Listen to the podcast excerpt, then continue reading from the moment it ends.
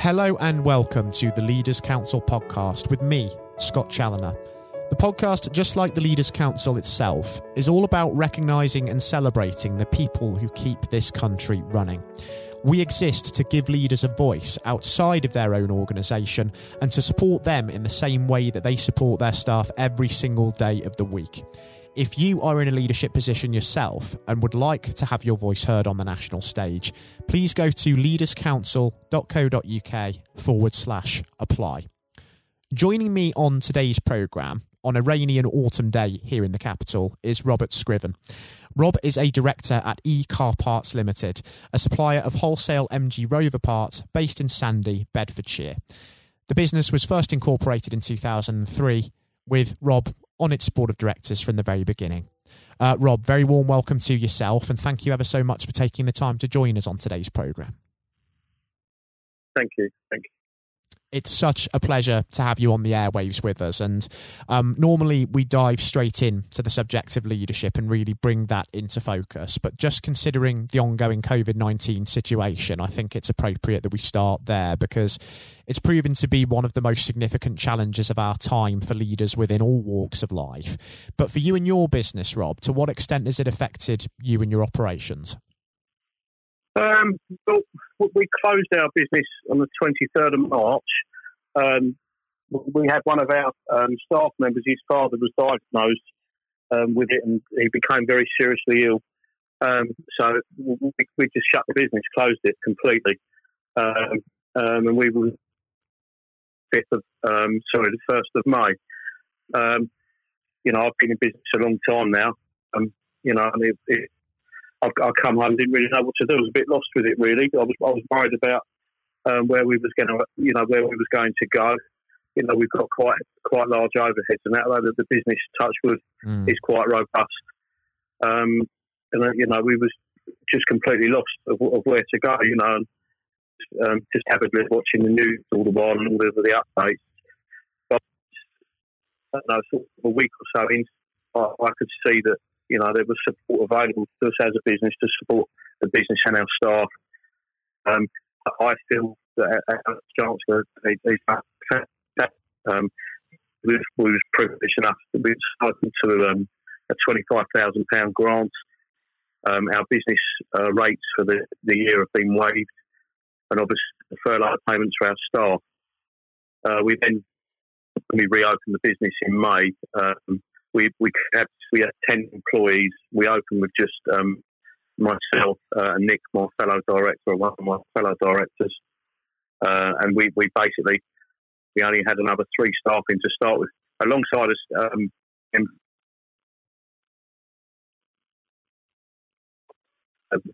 in RAC, they've been very supportive throughout this as well. Um, you know, and helped us along the way with um, risk assessments and methods mm. to reopen the business safely, which we've adhered to, you know.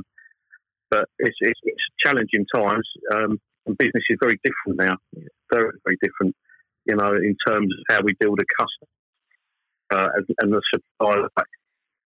Um, but what what has been disappointing for us, and this is one of the main reasons that I've wanted to do this, I feel that some of our suppliers um, main uh, vehicle main dealers, especially that we we had accounts with uh, and were buying our parts from to keep our you know keep our business going.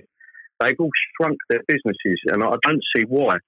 Because um, we've seen since we've been back, we've seen a massive uplift in um, parts sales all the way. But the big big players, the big main dealer groups, they've sort of closed uh, accounts, um, don't deliver parts anymore.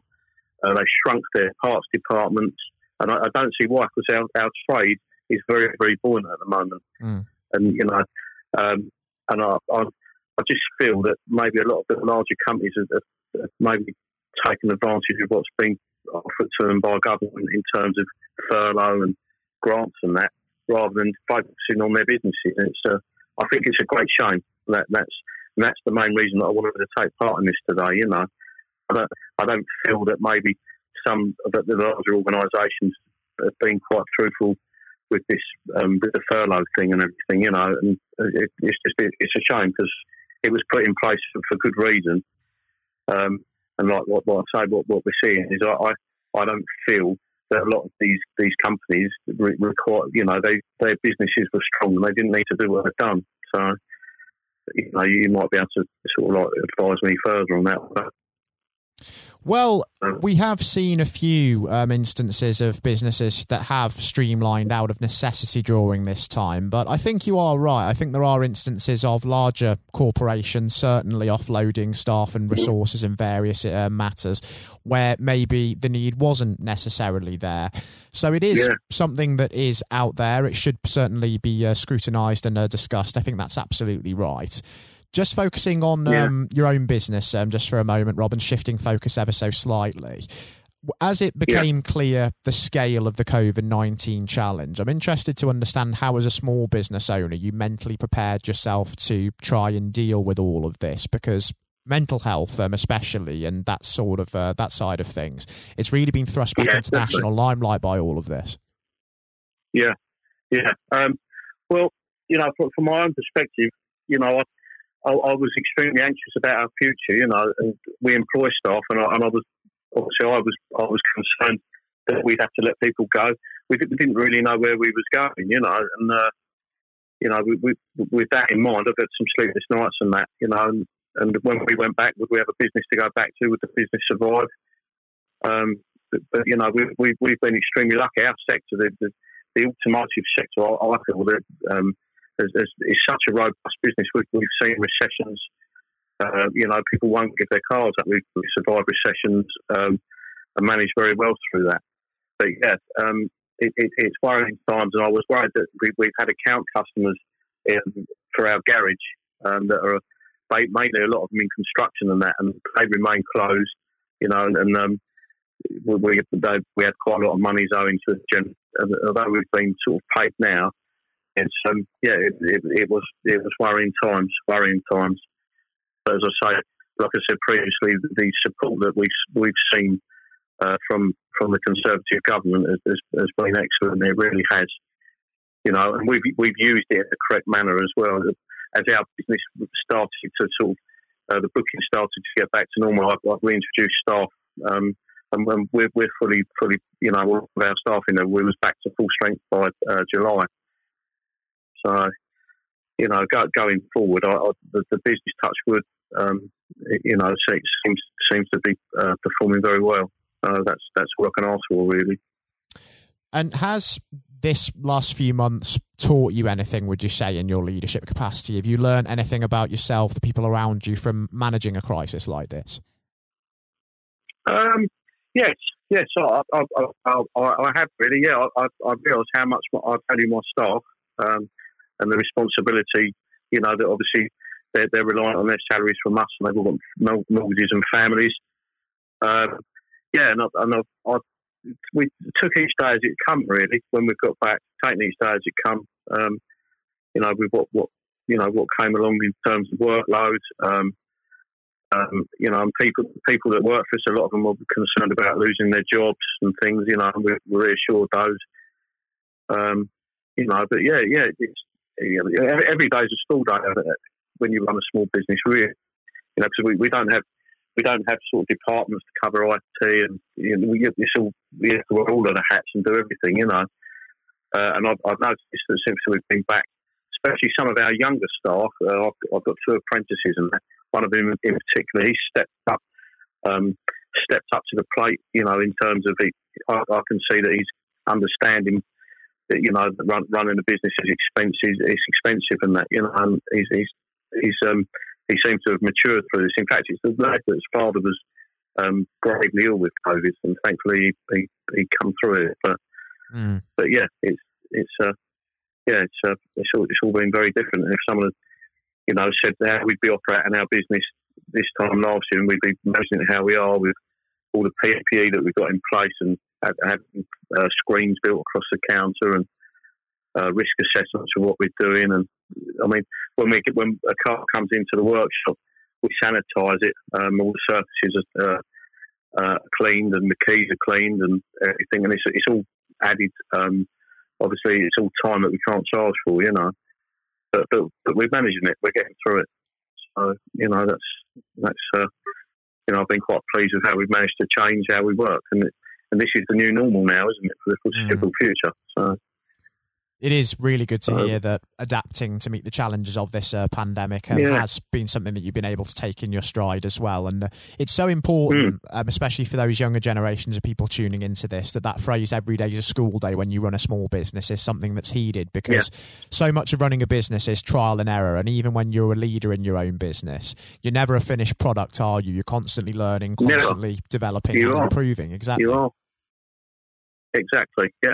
Totally totally. And um, you know, it's um, like I say, we, I always like to have one or two apprentices with us, and that, and, and I, you know, they're our future. You know, and to see them um, rising to the challenge and understanding that things are different, different, and they're been a little bit difficult. It's, it's been, I've enjoyed that. I've enjoyed seeing it, seeing them develop. You know, so we'll see, we'll see where where we are uh, come the spring. That, that's what the, basically that's the target I've set up mm. as a business is um, we'll get through till March um, to the end of the financial year, and then hopefully things may be a little bit better going forward from there. But we, we, nobody's nobody's going to know, are they? This is the thing; nobody really knows.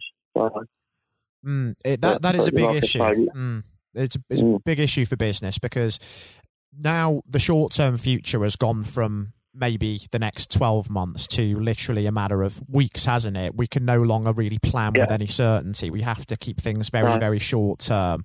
And exactly it's, that. it's exactly so hard that. as a result of that to be proactive. You're constantly having to be reactive, be on the back foot, and get ready for yeah. changing guidelines and changing circumstances. Definitely. Definitely. We, we've literally, Nick and I, who's my business partner, we, we just uh, take each quarter as it comes now and then we just review. I mean, we've just obviously just come to come to the end of the last quarter, and we've just reviewed where we are, uh, looked at our position to where we were last year, you know, and we're not too far behind. So mm. I, I, can only that, you know. So as I say, so we just take a quarter and look forward to. Uh, yeah. It's great as well that SMEs like yourselves are working with apprentices as well, because we've heard um, a great deal already about the impact that COVID 19 is having on the economy and non employment and training and access to opportunities for young apprentices. It's going to be so, so important to, to help upskill the workforce going forward and help them find sustainable employment. So it's fantastic to see that's something that you're actively engaged in. And thinking about the future now in just a little bit more detail because I'm conscious that we are running uh, short of time on the program. Um, we know that yeah. the new normal is going to be here to stay. Probably until at least March, maybe even longer, depending on how the pandemic does pan out. Um, but Yes. 12 months from now, I know, of course, you're only really looking to the spring at the moment, but where do you see yourselves being next year in an ideal world, and what are you really hoping to achieve? Well, I'm, I'm, I'm hoping that our business sort of um, plans will, will sort of carry on as, as we uh, sort of we were looking sort of at the start of the financial year, you know, and, and looking at where we are now. Um, I'm, I'm, I'm, quite confident. The, the, thing that concerns me is if, if we was to get a local lockdown where we are, um, I could see that, that that would set us set us back um, again. You know, I mean, our business is in uh, Sandy in Bedfordshire. I don't, know if you know that. It's, it's quite a relatively small market town.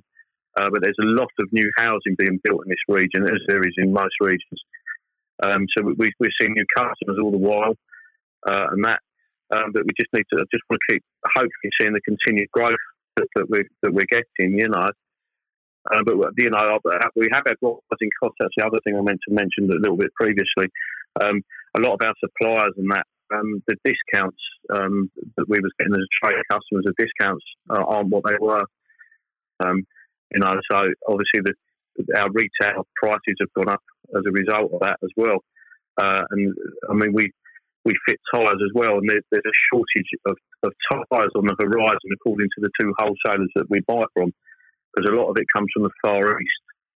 Um, and we're noticing now that there's um, popular sizes of tyres in some brands, and that we're struggling to purchase. Um, uh, and the, the, prices, as I say, they're starting to rise. So I'm just hoping that, that we, we don't see, you know, um, mm. you know, sort of big price hikes and inflation um, going forward. But I, I, don't know. You probably would, would, know more about that than myself. But that's that's a concern that we have. Is, you know, whether our costs will start to escalate um, on the end of this. So, uh, you know, we'll have to see.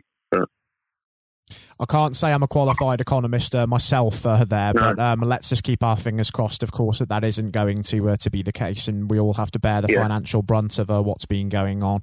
Um, I've got to say, it's been an incredibly enlightening experience um, having you join us on the program uh, today, Rob, and I've thoroughly enjoyed having you with us. And yeah, thank you. Yeah, I actually uh, think as well that just given how many variables there still are in this, it would be great to catch up at some point in the next 12 months and have you back on the program with us just to see how things are uh, yeah, developing. Yeah, I'd love to.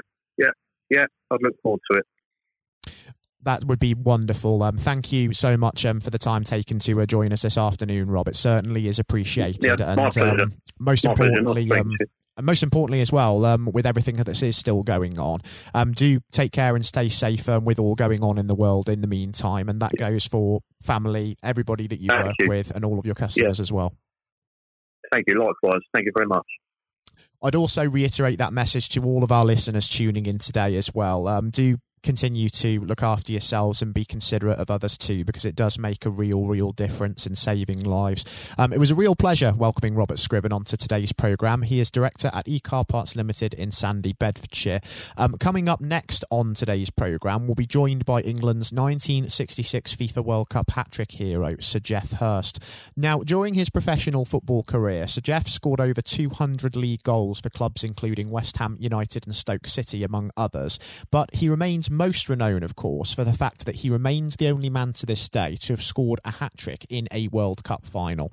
That came after his treble in England's 4 2 triumph over West Germany at the old Wembley Stadium 54 long years ago now. So, Geoff will be looking back on some of the highlights of his career, the importance of robust leadership throughout, and leaving a message of thanks to our wonderful NHS. So, Geoff will be joining us shortly.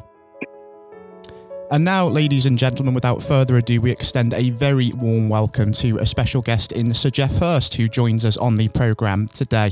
Um, Sir Geoff, good morning. Uh, good morning. How are you? Very good, thank you. It certainly is a uh, wonderful uh, day for it, isn't it? It is. The weather's pretty good at the moment. I hope may, may it last. Absolutely. Thunderstorm, it's, uh, it's lovely. It is certainly after a storm. And um, speaking of storms, actually, I'd like to start with just a hypothetical scenario. If we imagine if we fast forward two years, Sir Geoff, let's imagine it's December 2022 and it's the World Cup final and England are there. We could be playing defending champions France, we could be playing the Germans, anybody. And England are 2 0 up in the 90th minute, so victory is all but guaranteed. And Harry Kane, with a brace to his name already, is brought down in the penalty area. So he has the opportunity to make history by emulating yourself and becoming only the second ever player to score a World Cup final hat trick. Would you honestly want him to bury it, or would you prefer him to fluff his lines? I'd want him to bury it. Um, I've asked that question. I get that question asked a bit. Um, I've had a good run uh, with, with, this record, and goodness me, that's nearly 60 years, I guess, if, if uh, we're looking at 2022. No, I'd want him to bury it. A, a for him, he's a fantastic player, uh, tremendous goal scorer. And if anybody I'd like to um, repeat what I achieved, uh, it would be someone like Harry, who was a f- fantastic professional with, with Spurs in England. So absolutely, and I want England to do well. I mean, I I'm want England to be successful. I, am an England supporter. I'm a football supporter, and I just I really want the country to do well in in anything in, in all sports, and particularly in my sport. So I want wanting to bury it, and I'll be absolutely. I will be as delighted as anybody in, in the country um, if if he can achieve that. But, but more importantly, that England England have achieved what we achieved all those years ago, and it's important that the team uh, do it as opposed to Harry doing it individually. Mm. And that's how I felt about my uh, my achievement. It's about the team being successful. Whether I got two or three, in one sense, is is uh, I wouldn't say material, but it's about the team winning. It's all about the team. Mm. Exactly. Consideration of the wider team is a cornerstone of leadership, which is, of course, what the Leaders' Council is all about, recognising that and promoting that for the future. But if we sort of flash back 54 years to that moment in 1966 when you were bearing down on goal, I understand that a lot of people always ask you the question about whether you actually knew there were people on the pitch at the time, and there's quite a bit of a joke about that. But there's something else that I'm actually interested in. I understand we all know what happened. The ball nestled in the top corner. England won 4 2 and lifted the World Cup. But you've often described that as being a mishit finish sometimes before, haven't you? Yes, I think people. Um, I, have I, I, I, recall exactly what's amazing. I can recall exactly what I was thinking um, at that moment. Obviously, a crucial moment in, in the game towards the end of the game. I knew the game was nearly finished. I, as the ball came to me initially, I was actually with my back to goal. I was actually looking at the referee, uh, ten yards from me, in the middle of the park, and he was waving at the whistle in his mouth, but waving play on with both arms, indicating quite clearly, of course, that the game was nearly finished. So when I got to the edge of the box, I'm, I now thinking the game's nearly. I'm thinking if the game's nearly finished, I'm now going to whack this ball with everything I've got left. I'm thinking if it goes beyond beyond the sand into the corral by the time the ball boy gets it back to uh, Hans Tilkowski, the German keeper, by that time, surely the game has got to be over. But as I always jokingly say, uh, I mishit it and it and it flew in. But I was thinking about wasting time, not so much about. Uh, but certainly, what I was going to do, which which showed, I was going to hit it as hard as I possibly could after those two hours. It just goes to show sometimes that hit and hope, taking a punt, can sometimes be the way forward because I think it shows that in any form of leadership, be it in sport or in business, you can't go sometimes without taking risks. Absolutely, yes, eh, absolutely, yes. Eh. I mean, I wasn't in that position with risk in a sense because the game was unfinished, but that that philosophy is right. You're just going to there's an element of, of, of, of risks uh, of making it, but there's got to be a control on that risk, not not stupid risks in, in mm. all walks of life. An element of maybe doing something you're not too sure about, but sometimes in life you've got, you've got to have a go. You can't uh, get be successful in terms of long term leadership if you're just always sitting on the fence and not taking any chances. I don't think that's where the great leaders will get to by having that kind of philosophy. You've got to move forward. And the last time that you actually joined us on the Leaders Council podcast and spoke with my colleague Jonathan White, uh, Sir Geoff, was back in February, of course. And that was a point where we knew a little bit about COVID 19, which was looming, but that was before it really took hold in the UK and really turned our world upside down.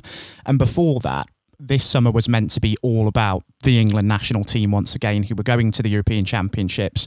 But that's in a way now been replaced by the National Health Service, and we've been supporting the health service and applauding their efforts. And we're hanging out thank you banners displaying drawings of rainbows, very much in the same vein that you'd see the George Cross adorning most households during a major tournament year. Do you feel there are parallels between the sense of national unity that we've discovered during this time and the spirit of 1966?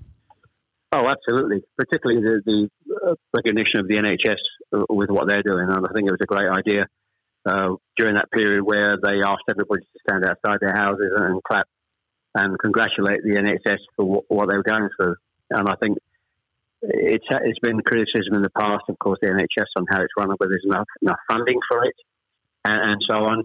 But really, we begin to realise during these turbulent times how absolutely vital and uh, important it is to have a, a health service that works efficiently and to see individually the, the amount of people who were uh, interviewed almost every day on the t- terrible circumstances they were having to work under with with masks and so on, and and also into what was also for me fantastic, all these people from different countries all over the world that were working in our country uh, with the same u- u- union to to be successful and uh, help people to survive uh, COVID and very heartwarming.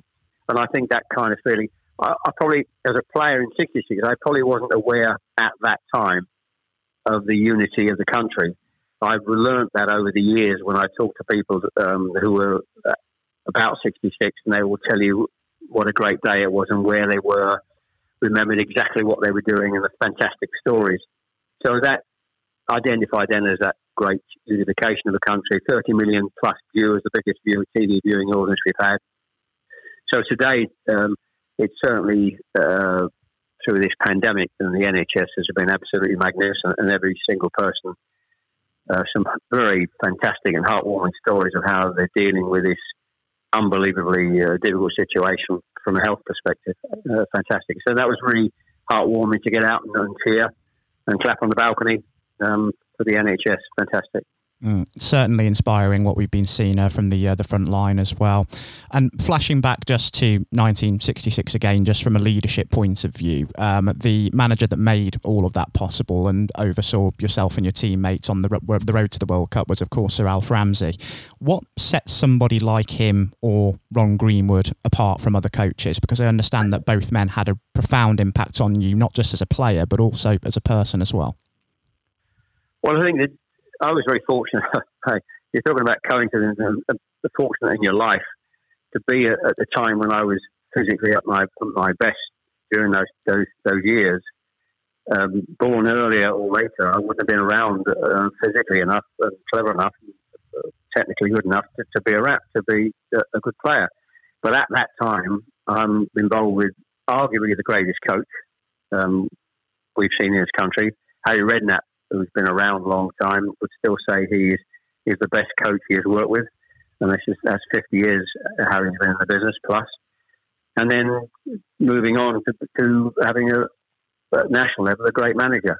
Uh, uh, and the two coincided in a sense because Ron Greenwood always always said that and felt that he, as a as a, a coach of a League One club uh, or Premier League as it is today, it's it's important you prepare the and teach and coach the players to be to prepare to be playing in the best company, playing for England. And so he prepared us to be playing for England. And then Alf Ramsey knew the players to pick. Um, discipline was his big skill, making sure those players were disciplined uh, in the right formation.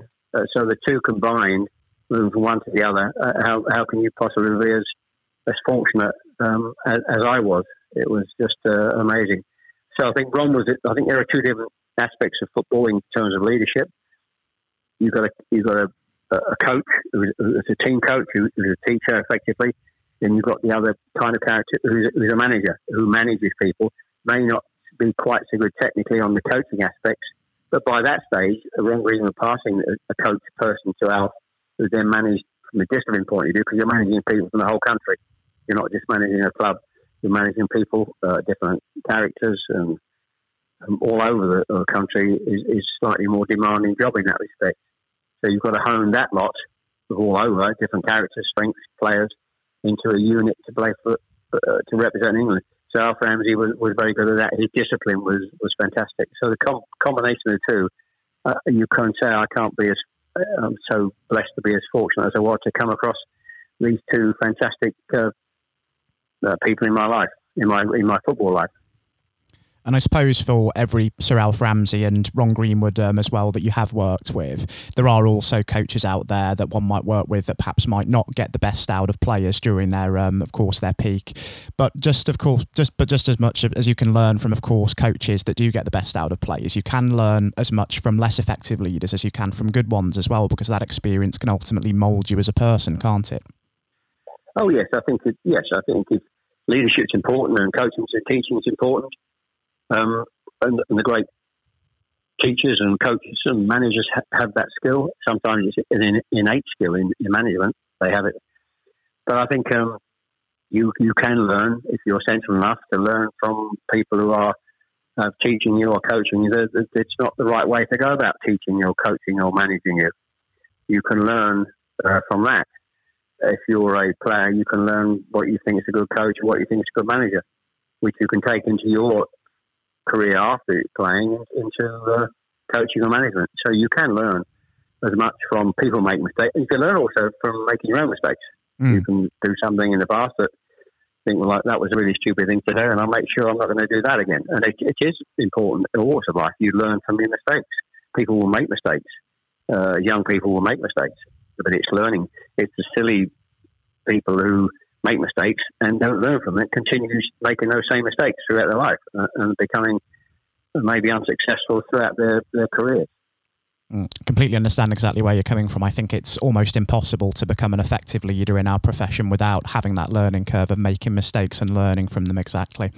Um, during Absolutely. your conversation um, with Jonathan back in February, um, Sir Geoff, I know that you and him discussed at length some of the big inspirations and influences on you throughout your career and throughout adulthood. But I understand that your love for football and obsession with the sport actually started a lot earlier. Even if you were toing and froing between football and cricket somewhat at the time. I read somewhere that during your teenage years, you were once fined one pound for disturbing the peace after consistently kicking a football into a neighbour's garden. Is that true? Not many people know that, as the saying goes. Yeah, that's absolutely true. We, in in those uh, medieval days, you there were, weren't football pitches or place very rarely where you could play. You um, in our road in Greenways, it was called in Chelmsford we that three or four lads lived quite, quite close together. It's a cul-de-sac. It's not a big long road um, with a round with a circle at the bottom. So there wasn't a great deal of traffic anyway. A because it was a, a cul-de-sac, and B because there weren't as many cars. No, there as many cars in those days. So uh, we played acro- across the across the road, um, and used to have to learn to chip the ball above the pavement to hit the uh, the goal at the back. The goal was about a, a two foot wide semicircular where the tree where a tree was planted, that was the goal. And so obviously three of us play football, but amongst those houses where we lived and played, there was a, a family and a, a, boy that didn't play football. Um, I think he he was interested in uh, flying, you know, and making balsa wood gliders. And uh, nice guy, but just didn't didn't play football. And on this particular garden, uh, of course, occasionally the ball finished up there. And crazily enough, they um, took us to court, and uh, we actually got fined. This is absolutely true. We got fined a pound for kicking the ball in the neighbour's garden. That's astounding when you think about it, isn't it? Mm. And when you there's nowhere else to play apart from the street, and uh, we were actually, but that that happens. That happens. You'll you'll hear stories. We see stories of neighbours falling out over different things. You see those those stories every day. But that was certainly a true story. Absolutely, absolutely true.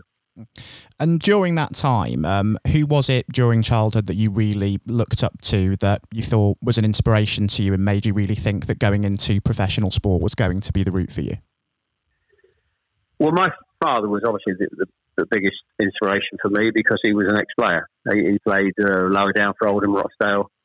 We actually moved south from Manchester. we we I was born in Ashton under Lyne we actually moved south to Chelmsford when I was probably I was the eldest of three.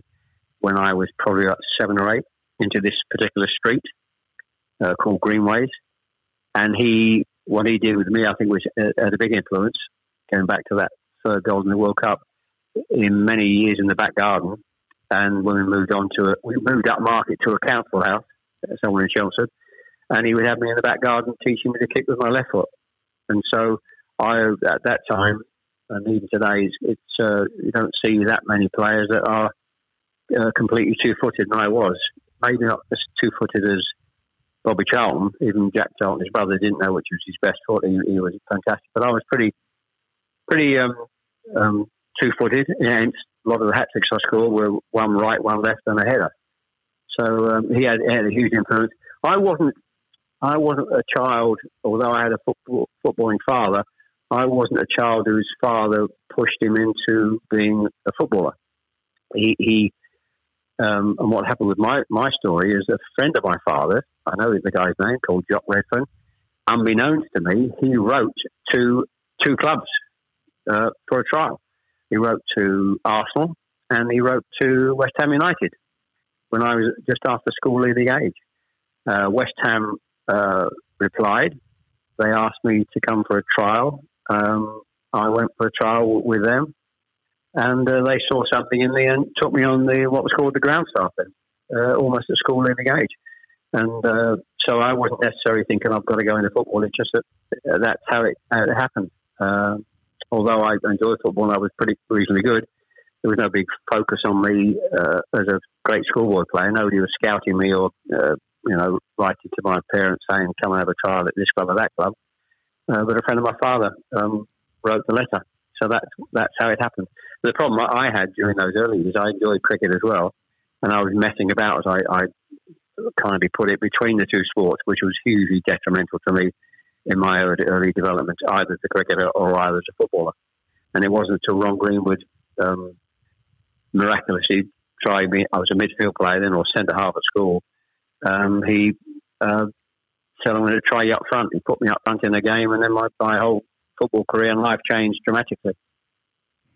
And I suppose as well, what might have also done it for football as opposed to cricket was that fateful match uh, for Essex over in Aigburth against Lancashire, wasn't it? Yes, a lot of people know that. Uh, one game, uh, one game, the sort of went messing about between the two. I had uh, one first class game for Essex, uh, as you said, Aigburth in um, in Liverpool, and I think I got naught and, and naught not out. I think something we won the game. Funny, I, I thought a couple of catches, but uh, Essex actually won the game. Um, v Lancashire up up in their territory, but that was that was a real problem for me. I think I could have done with some advice maybe earlier to say make your mind up.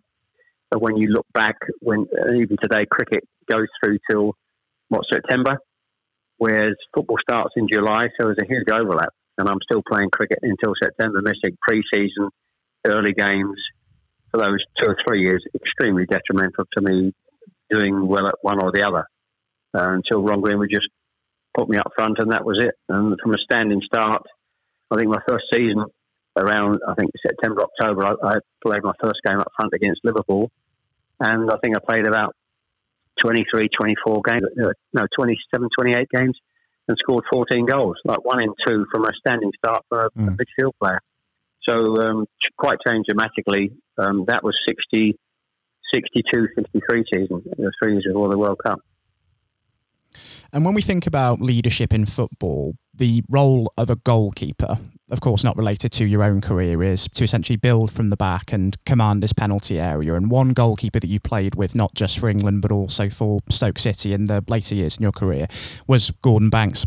I have to confess, as a boyhood Port Vale supporter, I am relieved that incredible talents like yourself and Gordon are no longer occupying the dressing room there. And I did have the fortune of meeting Gordon when I was a young boy as well. But uh, what was Gordon like as a leader on the field?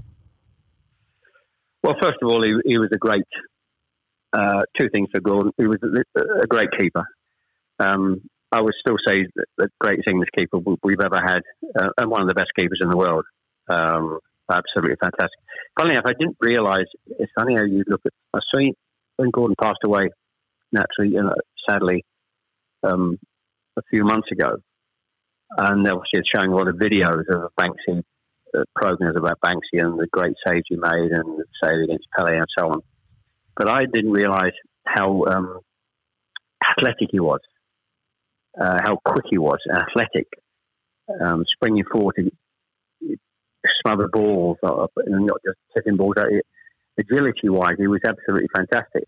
But as a character, he was a joker. He was a, a very kind, very mild mannered, lovely, lovely man, the nicest guy you can possibly wish to meet. But he was a joke. He always had a, a, joke for you. Every time you met, sometime he'd have a new joke. And uh, people um, talk about him and who are close to him and remember what a what a, um, a joke he was. And they're the two things that really stick out for, Mac, for Banksy. And we were very lucky, very lucky, of course, to have that kind of and you need that kind of quality um, as a, a world class player when you win a World Cup. You need four or five players, which we were very fortunate to have in our team. Um, uh, Banksy is one of the world class players, along with Bobby Moore and, and Bobby Charlton. Uh, Jimmy Greaves didn't play was a world class player in, put in the squad, and Ray Wilson, our left back, I'd always argue was a world class player. So you need that kind of quality initially if you're going to be successful in winning a World Cup.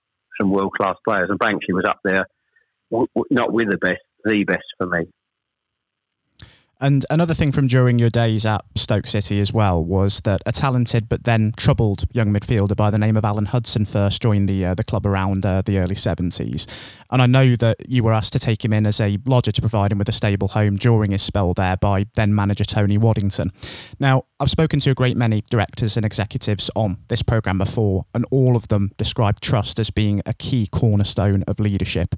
How did it feel for you knowing that Waddington trusted you to that degree to ask that of you? Well, I was uh, extremely flattered. It was a, a huge compliment that he saw me as a, and of course, over the years, hopefully that that had, uh, come out. That's important that uh, you have those kind of qualities uh, as a player that a he saw when I was at West Ham, and b obviously acquired me to play at Stoke City. So I was I was initially first fairly surprised. I think and certainly my wife was fairly surprised when I when I said I need her permission for for me to um, uh, allow Alan Hudson to stay with us in that, those early periods. But what he saw, of course, in me was, uh, which is, I can see in myself, I was, I was a very disciplined person, a very disciplined player, which you have to be. I didn't really have, I would say, the qualities of the world class players like the Bobby Charltons and the Jimmy Greaves and the Bobby Moores. So uh, you need to have bring all the other characteristics to be successful at, at, that level to compete in their level. And discipline was one of them, and and um, obviously Tony Waddington saw that, and if he wanted to put, he trusted me that I was disciplined enough to hopefully push some of my discipline into Alan Hudson, which we did, and um, in those early six months and year, a couple of years, he was come up a bit heavier from Chelsea. He lost a bit of weight, and uh, although he was a little bit indisciplined himself, hence they needed him to, to stay with me. What he was was a fantastic player. He is uh, was is one of the, the, most fantastic players I think I've come across. Across, but not hit the best because I think he was a certain uh, slightly bit of ill discipline within his, his general life. And you need at the top, and I'm talking at the top being, being an England player, but I'd compare him purely on ability compared with ability up in the Franz Beckenbauer mold mm. without any shadow of a doubt. He, he, was that good. So it was a bit of fun and enjoyable times. Uh, getting uh, serving Alan Hudson the cups of tea about eight o'clock at night when we had our tea at our home for those uh, those few months, and I think he, it was a, a, big help to uh, getting Alan back on track and performing brilliantly for the club. And following on from your days with the uh, the Potters, you went on, of course, to play football in Ireland and the United States before the end of your career. Did you feel that the dressing room and indeed leadership culture at those clubs differed from perhaps what you've been used to back in England?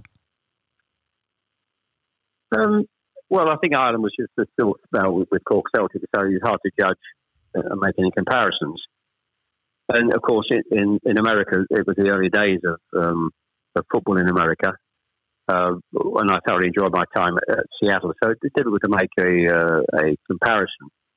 I think I was fortunate at West Ham. that We, it was a great time with the club. And I was fortunate to play with Stoke City uh, for three years. And it was a fantastic time for that particular club. They won, of course, the, uh, the, the League Cup before I went there. Mm. Sadly, they knocked us out in the semi final. So it was a, a marvellous time for, for that particular club, and very close. We actually, I think we played Ajax in, the, in the, following year in, in, Europe. I think we only lost on, on a goal over two over the two games against Ajax. So it was a great time for the club. So I'm very fortunate to have played uh, for, for, those two clubs. Only a short spell at West Brom, of course, but I think, uh, uh as I always jokingly say, I think I was past my uh, sell-by date then. Um, West Brom was a fantastic club, but I was I wasn't at my best, and I thought it was time to retire, which I did. And Johnny Giles was in charge then. I think uh, West West Brom actually got up that year, but I made very little contribution to that success the club had. So um, yes, it, uh, the, the, American experience was just fantastic. I never saw it as long term being over there. That was a, a, a, brilliant few months with my wife and um, uh, two daughters, and my wife, she was uh, pregnant with her third daughter over there. So that was that was a good time. It's completely different. Ireland was just a just a. I always joke about Ireland. I was there for about I think a month. I think it was, and I enjoyed the experience.